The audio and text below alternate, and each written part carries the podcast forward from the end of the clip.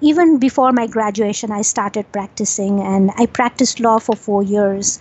I realized that it is so difficult for the poor and the marginalized and the vulnerable groups to get justice. People had to wait for many, many years.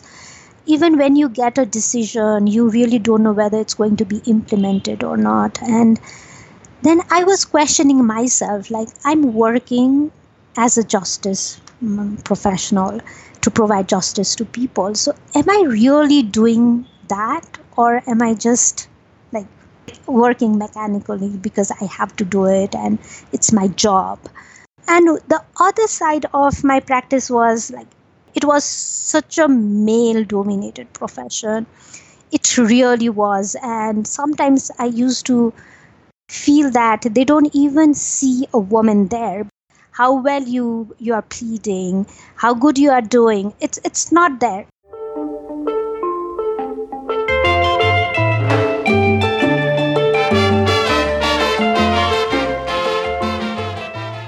Preeti Thapa has led community justice and conflict transformation programs in Nepal for about 16 years, and she currently works in a senior role at the Asia Foundation there.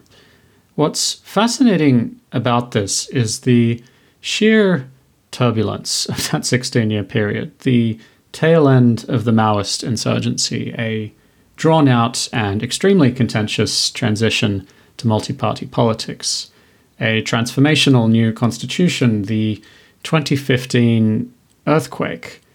This pulls us directly into some of the most central dilemmas of conflict transformation work structural and community level perspectives versus the national level political drama that tends to preoccupy international observers. Informal versus formal mechanisms in meeting people's aspirations for everyday justice.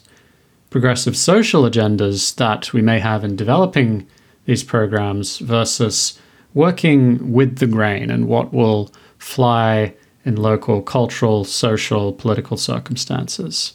To her great credit, Preeti also gives a frank accounting of her experience as a woman and an Asian woman specifically in spaces that are very male dominated and do tend to be quite hierarchical. let's get into it.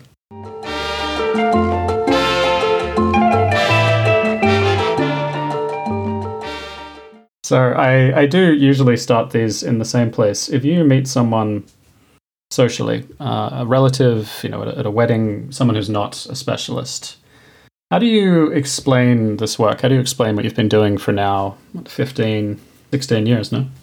16 years, yes this question I always get. And what do you do? Because they all know that I've studied law, I'm a lawyer, but I'm working in an international development organization. So they say, What do you do exactly there? And I tell them that I work on access to justice and conflict transformation.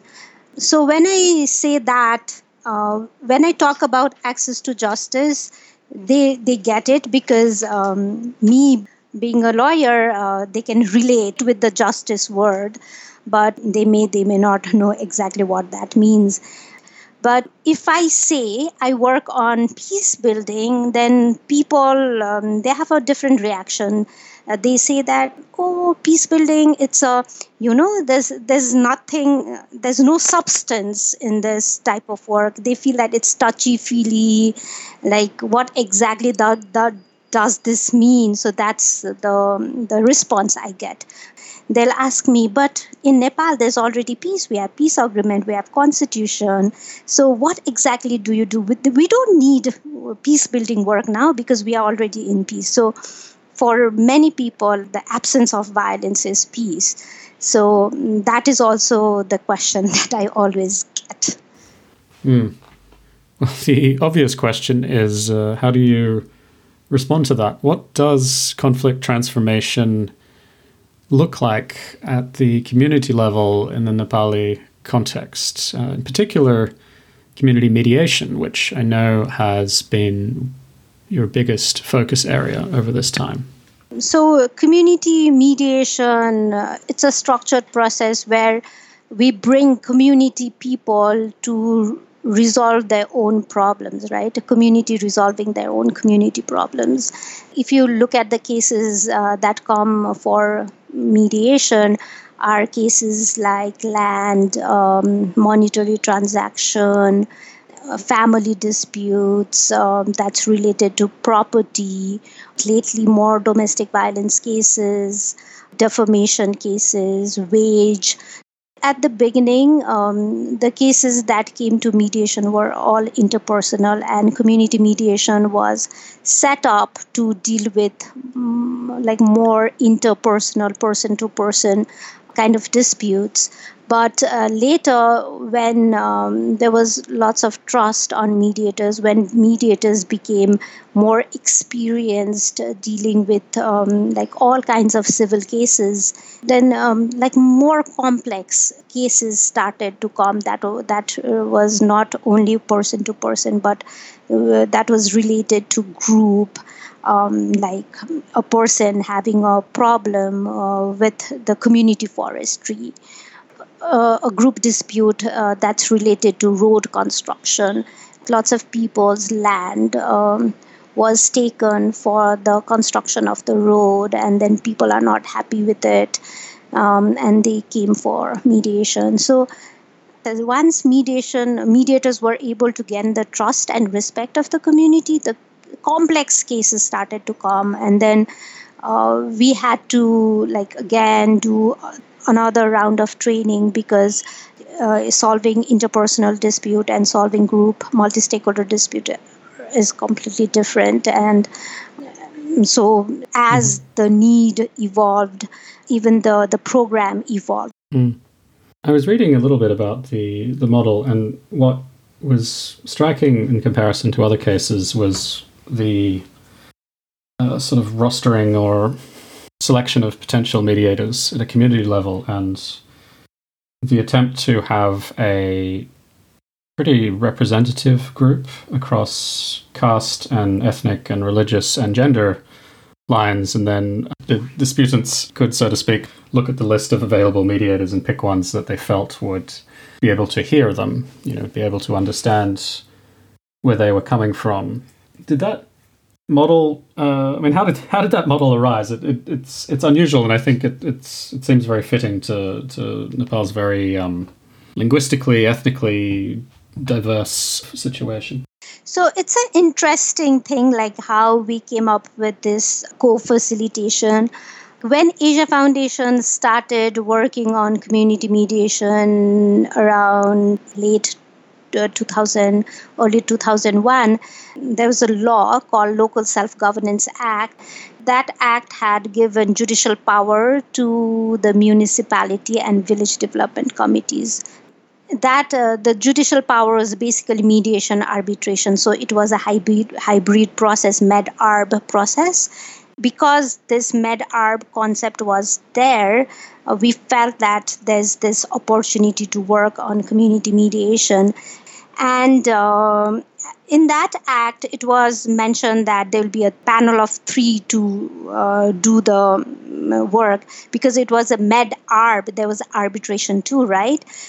And uh, when we started working on community mediation, it was at the time of conflict, and uh, 2003, the elected local representatives um, were not there because their tenure was not extended and the new elections were not happening. So there was this vacuum, no elected representative.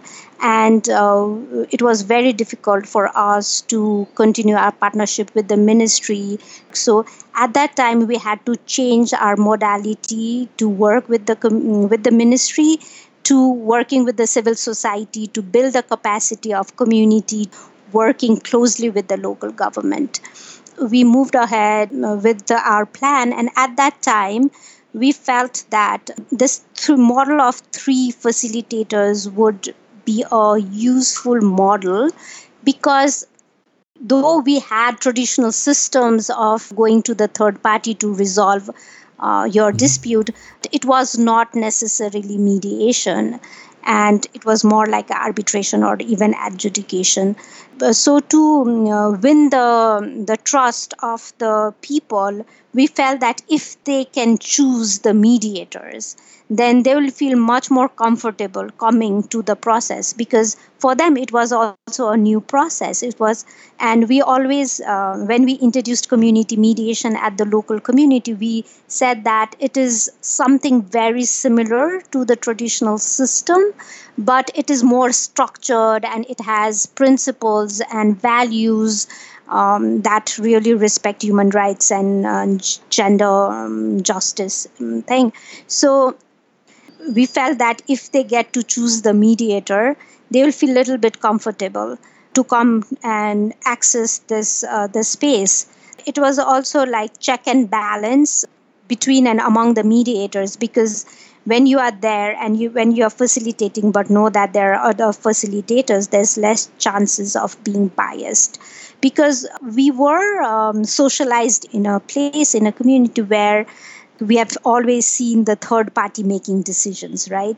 Um, a system like where only the rich and powerful are the mediators, only the men are the mediators, and people have their own biases. So we felt that if there's there's three mediators, there's also then check and balance. And then it is also like we'll be able to make it more inclusive. For example, if there's a woman uh, disputants and both the parties choose a male uh, mediator, then we can even um, have a female mediator there so that this other dynamics of like being inclusive, being more sensitive toward gender is there but it it does not mean that only women will bring the gender lens we we do give training to mediators on gender and human rights and we do prepare them to have that lens mm-hmm. you have written about the potential for that model to itself be a uh, a catalyst for some degree of, of social and cultural change by instituting the practice and empowering or positioning the people that could itself challenge uh, some traditional or uh, elite biased, let's say, practices at the local level. Could you speak a little bit about that and how that has played out? So when we were uh, designing community mediation program, when we were designing the manual and the selection process of mediators, we felt that when we go to the community, the community needs to accept this as a forum where they can go and really talk about their problems.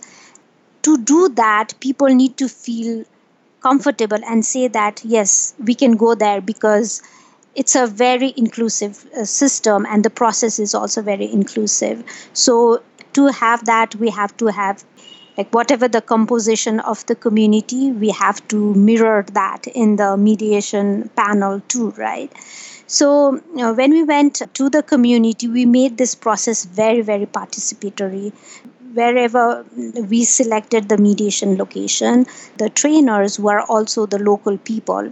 They went to the villages where uh, we were about to set up mediation center and uh, they did a, a, focus group type of discussion uh, with the community. First they explained to them what community mediation is what are the roles and responsibility co- of community mediators and asked the community that who are the people in the community uh, suitable for this role. Then the community started giving names, right?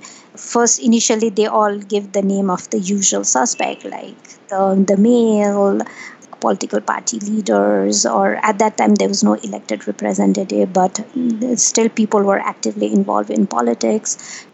And they gave names of um, like um, social workers or ex service holders, those kind. And uh, we really had to like nudge them to give names of women and uh, names of the marginalized community. Like if you have dalits community if you have indigenous community definitely you have women. So what about them? Are there women that you think uh, can play the role of a mediator? And for them to come up with the names they really had to think okay who will be that person when we got the name, the other challenge was to convince them to come and take the role. Because uh, at the, initially when we started this program, many women they didn't want to take the role of a mediator because once it was a voluntary process and they felt that it's just add to their workload and um, they say that we have never seen women mediating or it's related to dispute. Maybe there's a security risk or maybe our family won't agree. So after that there was lots of talk um, one-on-one to with them on their role and like to prepare them to like really tell them that they can do it. Telling them that we'll be there we'll do the training we'll be there providing them on the spot coaching mentoring. So for them training was there but they felt that like that won't be enough. So it was accompaniment that really build their confidence that okay there'll be people who will be working uh, with us will be accompanying us uh, in this whole process. So that was itself a challenge to make the panel inclusive. And then even in the training uh, for the first uh, one or two days it was very difficult to have this um, like uh, to to really have a meaningful participation from women or from people from the marginalized group. So the, like the trainer had to give special emphasis on like providing space to speak up to to feel comfortable. So it's it's all um, that we really had to learn quickly that or like only bringing them is not enough. Like we have to have special mechanism to really empower them to make them comfortable. So these are the things that we had to learn by doing and then we have to like really adapt to the needs uh, at the end of the training these people had built relationship. They know each other. They know about each other's um, like limitations and fears and values which was very like good to see. But once they started working together it got really concrete and the relationship really deepened because the mediation panel was a composition. It's a mirror of the composition of this community it also rippled down to their families and then to their neighborhood. So just imagine like if uh, this mediation program was not there then like it would be very difficult for a dalit woman to sit together with upper caste male and work together like be together and do this. So it is like lots of uh, encouragement and empowerment for this and a slow uh, shift in the social norms and cultural norms. It was a gradual uh, progress, one step at a time, but I think it started with the selection process. Mm. Have there been cases where those security risks or the, those fears um, materialized? I mean, it seems if you're talking about you know issues of, of, of land and inheritance and something like gender-based violence, which could lead to criminal proceedings, and, and the, the stakes are pretty high, right? I, I can understand why people would be concerned about about risks to themselves. Mm. Mm.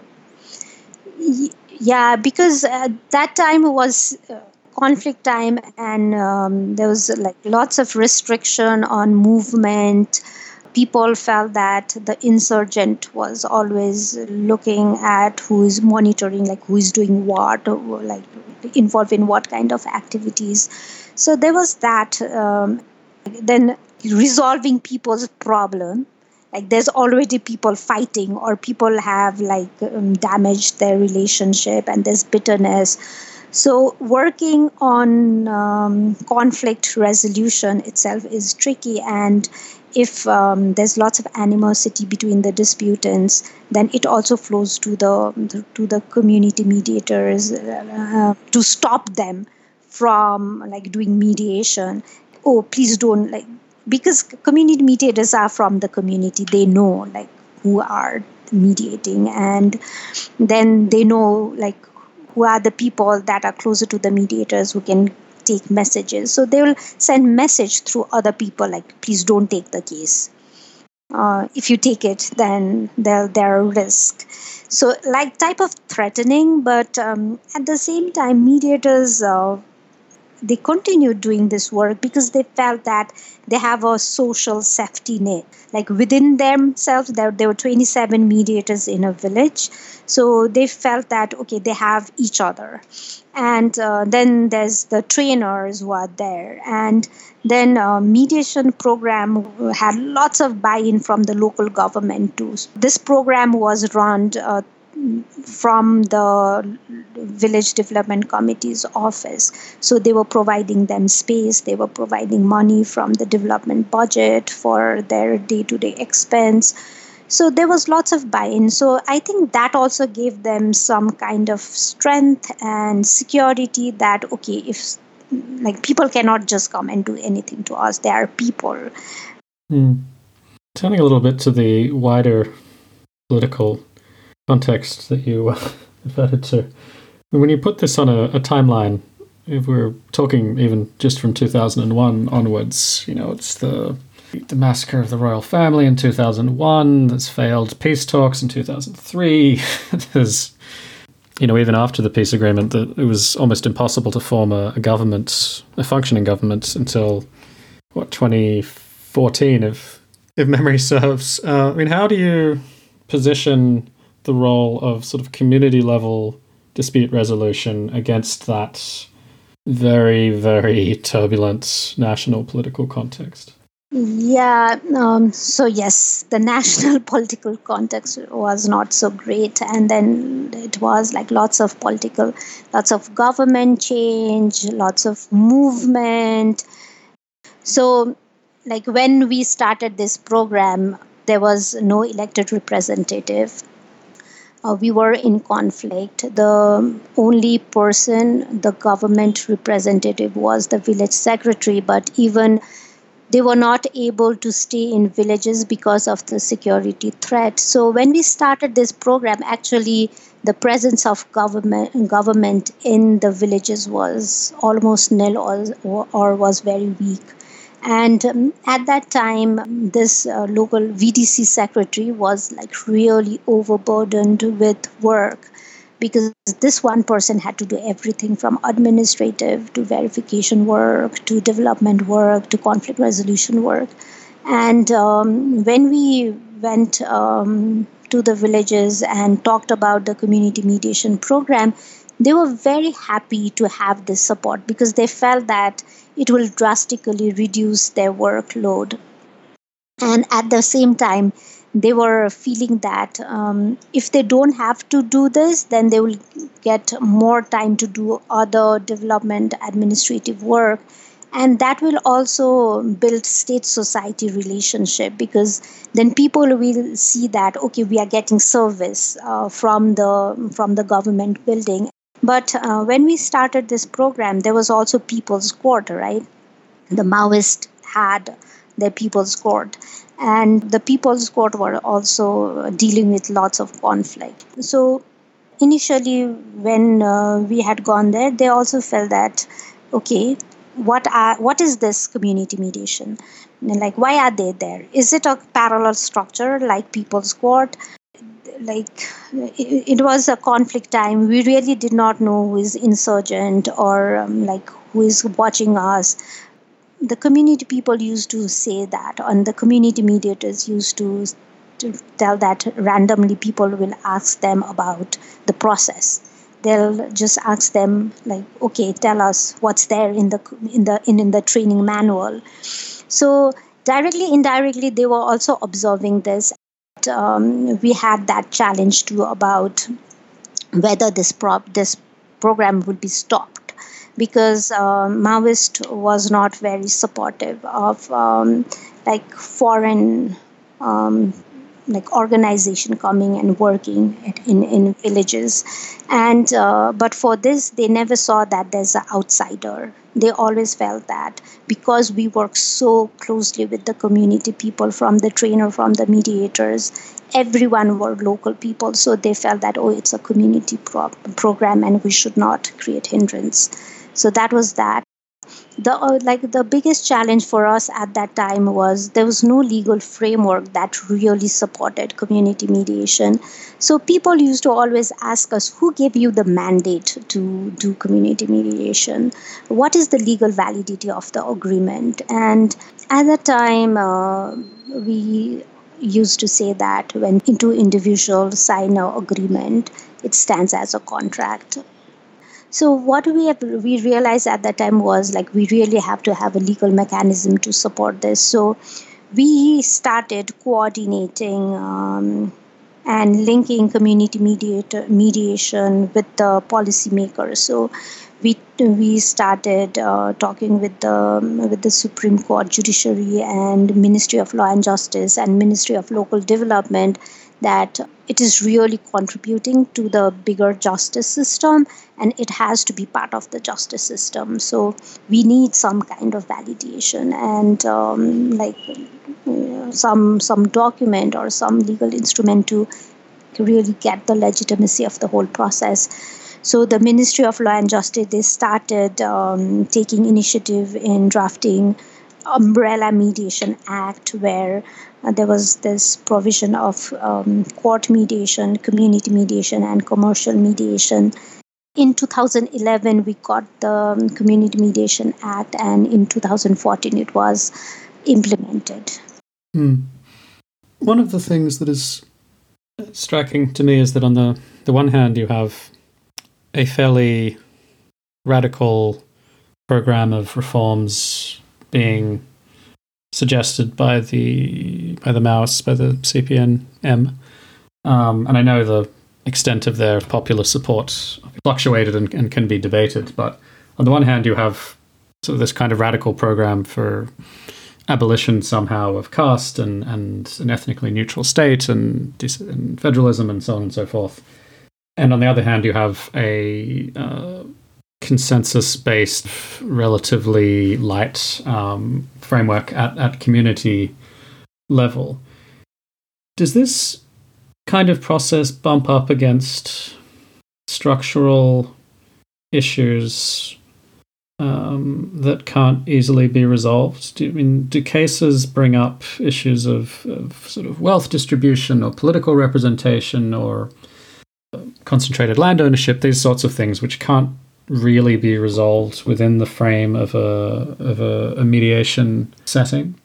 So yes, mediation had its own limitations, and um, the cases that you had mentioned uh, really did not come to mediation because the community people knew that i think the mediators they did not have this bandwidth or the skill to resolve that kind of mediation where uh, they had to have the structural policy changes, right? Later, when we started doing multi stakeholder mediation, there were um, lots of disputes that's related to um, actually it's it was related to governance but people even uh, like um, labeled it as a religious dispute like if there was we once for an for example we had a dispute over um, the burial land of a Christian.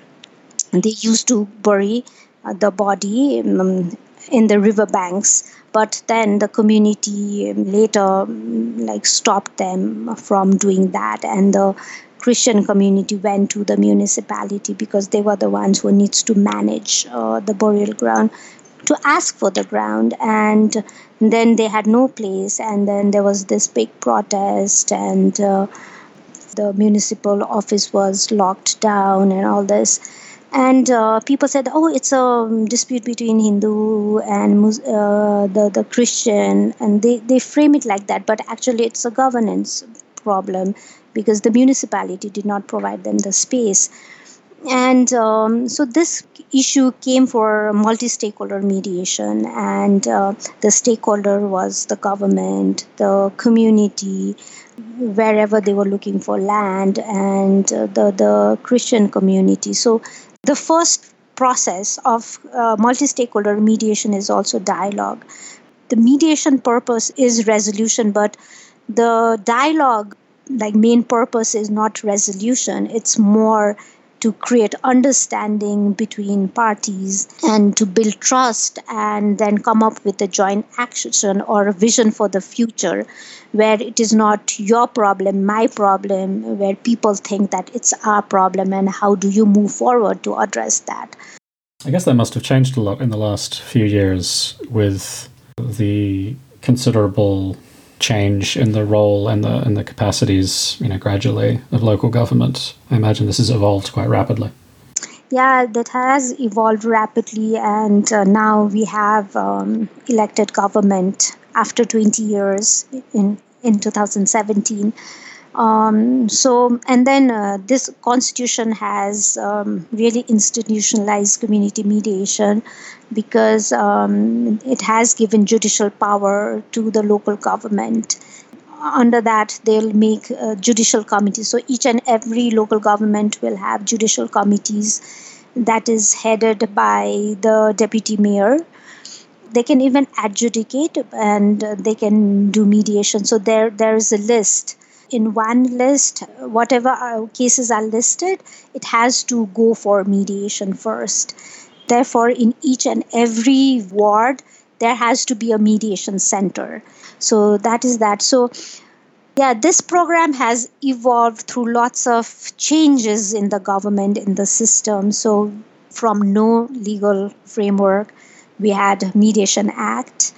But um, at the same time, the Ministry of then the Ministry of Local Development were also doing lots of work on promoting community mediation and then this whole uh, like change in the government new constitution new framework election the new representative. So it's a long journey and lots of adaptation and adjustment and being uh, relevant and being there for the community.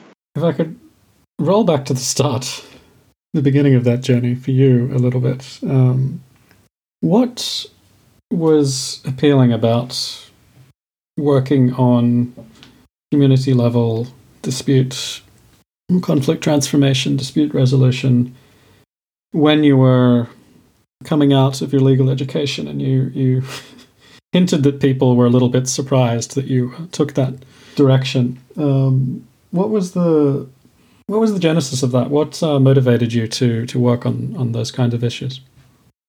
Mm, yeah. So one of your questions was also like, what motivated you to uh, go for legal studies, right? Yeah. So yeah, I can I can start from that. It's a very interesting thing. So when I like told my father that I would like to study law, he was taken aback because in our family there's no one who has uh, like studied law. In our near and far relatives there's no one who has uh, done law. And then um, my father was thinking like why really why do you really want to study law? Because people at that time usually used to see law as a very male dominated profession it's it's very demanding profession and only men can do it like it's very difficult for a woman to get into that space and um, then the the law college um, was I think in most of the countries also the same.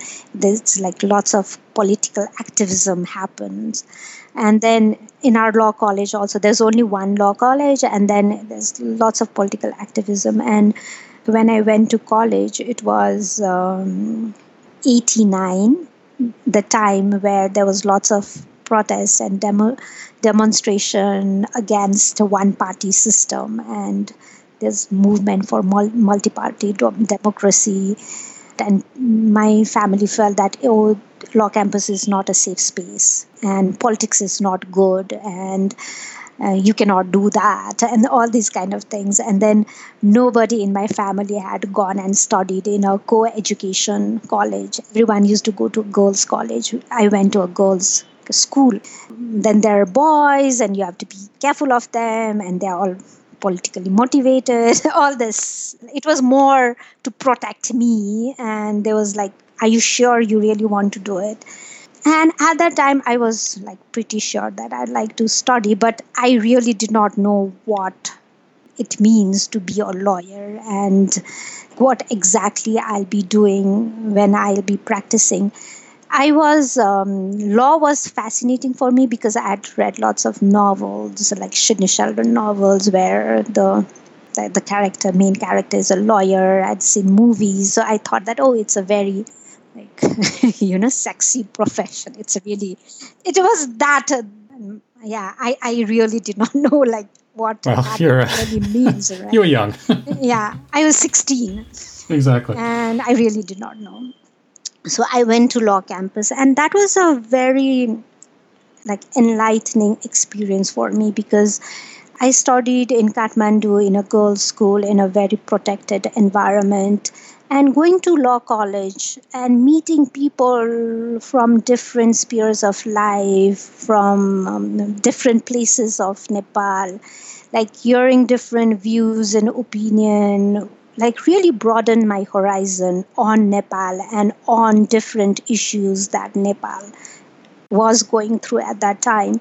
Once I got into law campus, I really liked the, the subject matters, and it was difficult for me because, um, like, I had no support system, or I really or i was i was not prepared what to expect you know when i went to law college. But the curriculum was fascinating and i was like learning so many different things.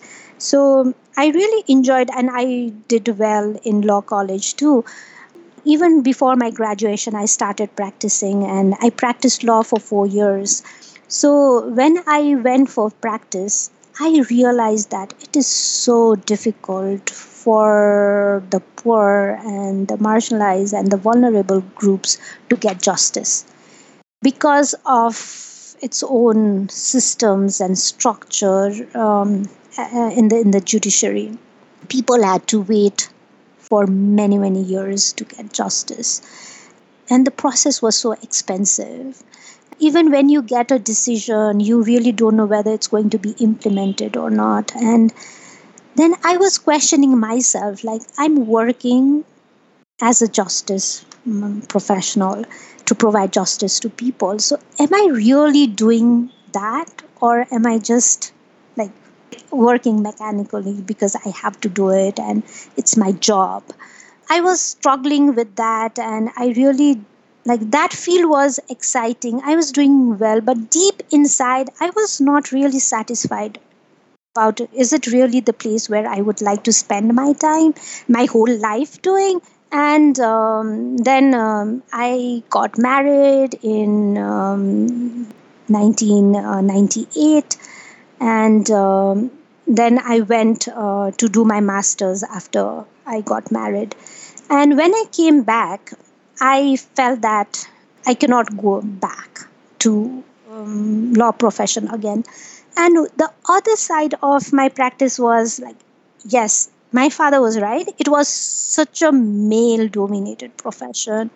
It really was. And sometimes I used to feel that they don't even see a woman there because I'm there and they're making all kinds of woman jokes and they're always um, commenting on your appearance, on your dress, but they never talk about about your performance how well you you are pleading how good you are doing. It's it's not there. It's only like if they see me they say oh you're looking pretty. Oh you like this. So it's all about that and not about the the, the substance the role that you are um, playing the, the the quality of work that you are doing. It's not that. And and then people are people are so dismissive. Even uh, when you go to bench there's this doubt like what does she has to say or even when they address you they'll address they'll not say like advocate. They, they'll address you informally. And uh, yeah there was lots of this type of thing too. There's lots of gossip. If you talk with a with a male colleague for two three times then then there's this gossip oh is she having affair with this person? Oh why is she going to, uh, like riding a motorcycle with this man? So all these kind of you know backbiting and gossiping and all this it's very very demotivating. And i was young and i I thought that no, that's it. I cannot deal with it. So that aspect was also there. And I was also not very satisfied with the way how the judiciary was functioning. And I really wanted to promote access to justice to people. And um, like I was struggling whether I'm playing a role in that or not. And then um, when I came back um, doing my master's, I also had two little children. And this profession is too demanding. And there's there was all this this mother's guilt. Like if i do that then i won't be able to give time to my children and i won't be a good mother. I won't have this um, you know the bonding with my children if i go into this profession because i have to give so much time outside my house. And um, maybe at that time that was not my priority. My children was my first priority. So given all this i thought that no i cannot go back to the profession. Yeah.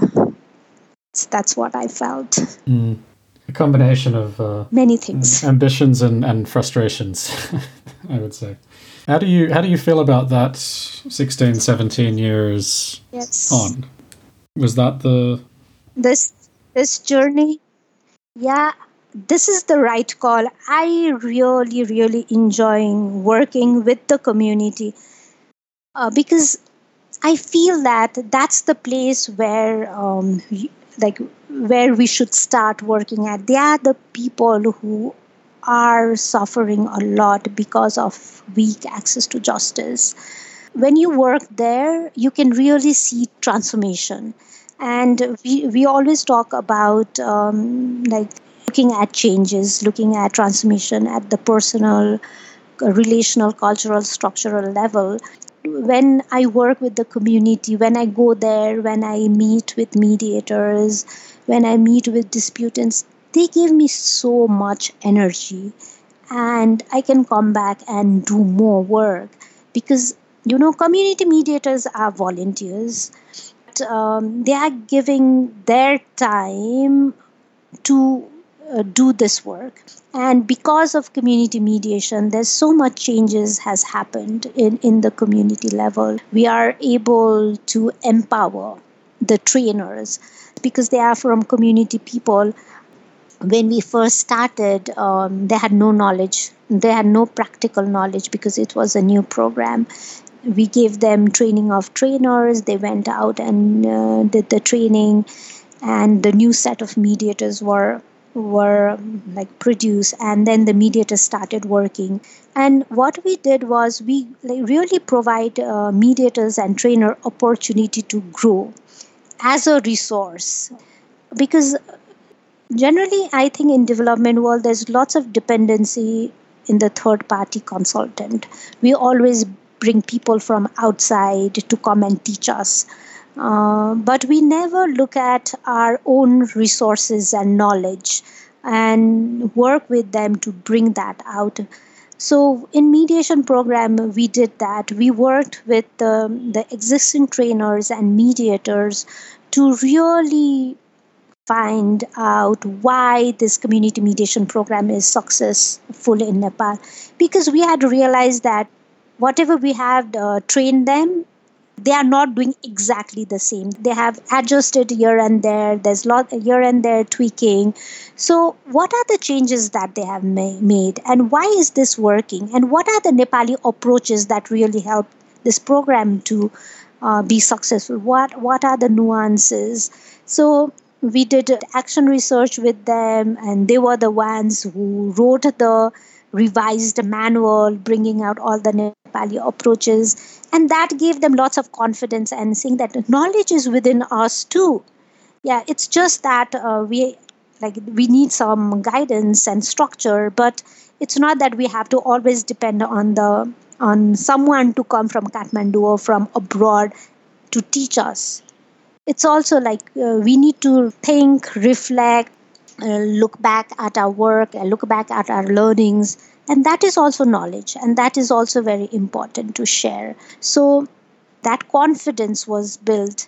Now we have that kind of mediator who has now turned into a trainer who is like at the international quality they can they are so confident now they can travel all over nepal training other new mediators and uh, they can be a resource for other countries too. And the the training manual that was designed by these community mediators and, and trainers are used in international um, institution and academies.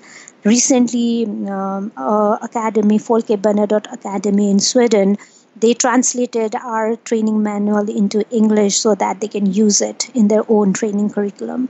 So that gives me lots of energy and motivation to come and work. Like the, we have a um, community mediators uh, society. It's a network with 8,000 community mediators, and this um, community mediators network they work very closely with policymakers. And because of that, we were able to have institutional changes. We were able to have um, the concept of mediation in the constitution, in, in laws. Similarly, this program is uh, has really promote social harmony uh, because um, like people are working together. We have uh, like brought uh, people from different class caste uh, structure to come and work together and more women are now working as community mediators. There are more than 40% of the mediators are now from the marginalized community. And if you look at the local elections many community mediators were also elected as um, local representative. So it's also like their leadership journey has has come so there's lots of empowerment. We were able to link the this social, cultural, relational, uh, structural change vertically up with the policy. And generally, we don't have practice informed policy, and generally, we don't try to listen to practitioners' voice. So we are really trying hard to bridge that gap and trying to bring the policymakers and practitioners together for a, for a better policies. Mm. It's it's quite striking to me that the difference between the way you described your experience as a woman in the legal profession and the way you have described it in more the development space. One would almost assume it would be the opposite, right? That the, at the community level, you would have perhaps a more sort of patriarchal uh, set of practices in place, and the, the legal profession should be, yeah. one would hope, uh, you know, more progressive. But it, almost, it sounds like you're saying the opposite. yeah, but you know, like when I used to go to um, work at the community level, at that time, like I was 16 years younger, and um, we are a very hierarchical society, and there's the lots of power and uh, respect come through age too, right? So yeah, when I first used to go to the field work and talk with uh, government people or community, they were not sure. Does she has this competency to do this work?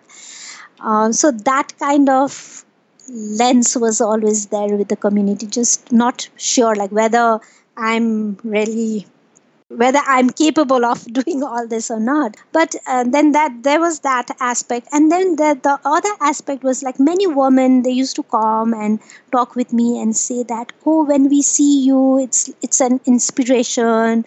Um, like you give us lots of hope.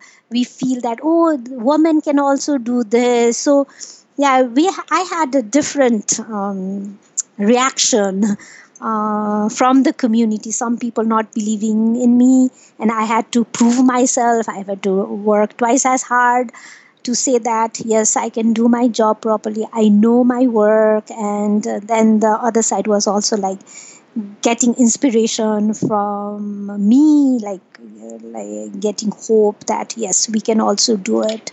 Mm. Mm. Has there been a um, book or person or mentor that's been particularly influential and important for you in um, the course of this very long uh, process of, of learning and adapting and, and, and persisting? Yeah, I, I think like I'm really fortunate to have uh, John Paul Lederach as uh, the advisor to community mediation program.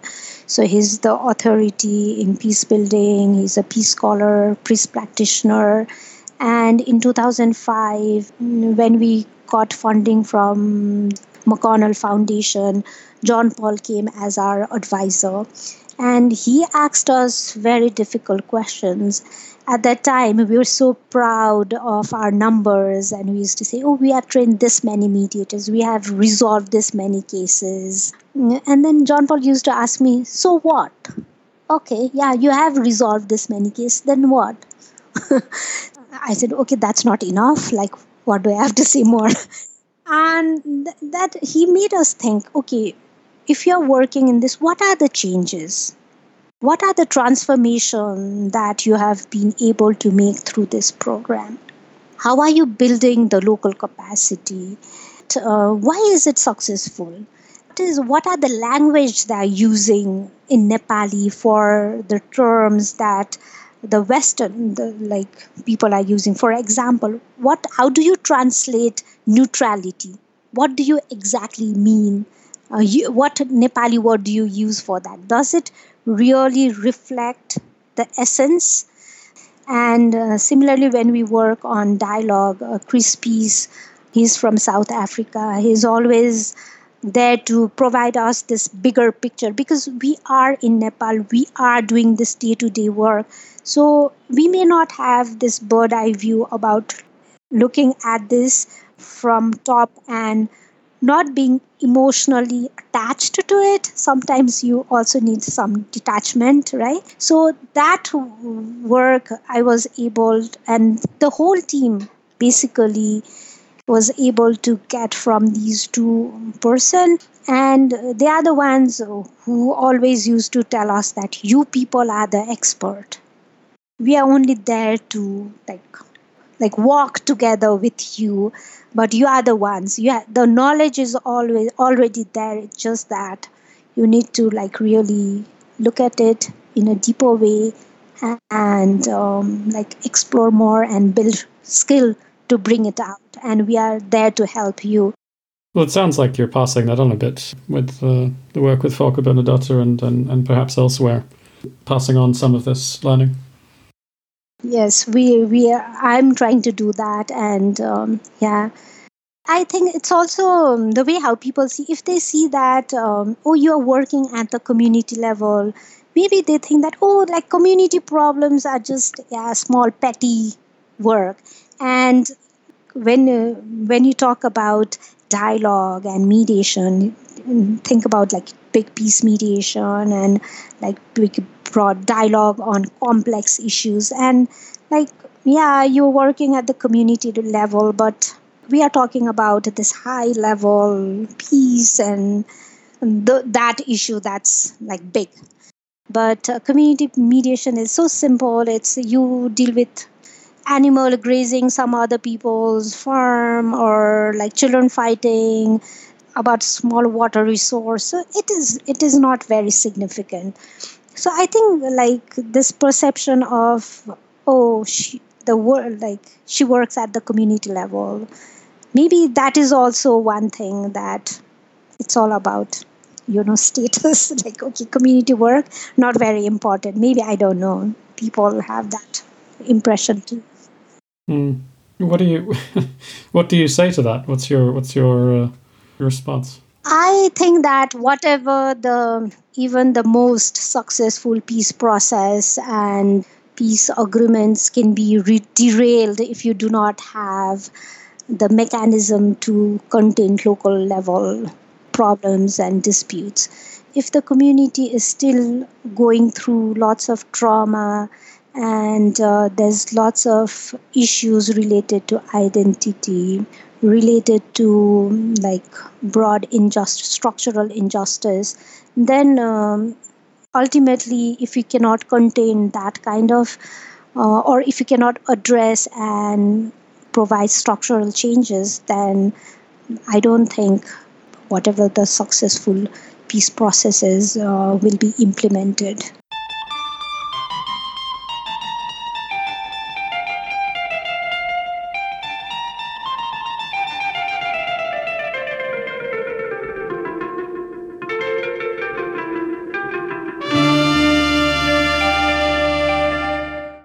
You are listening to One Step Forward.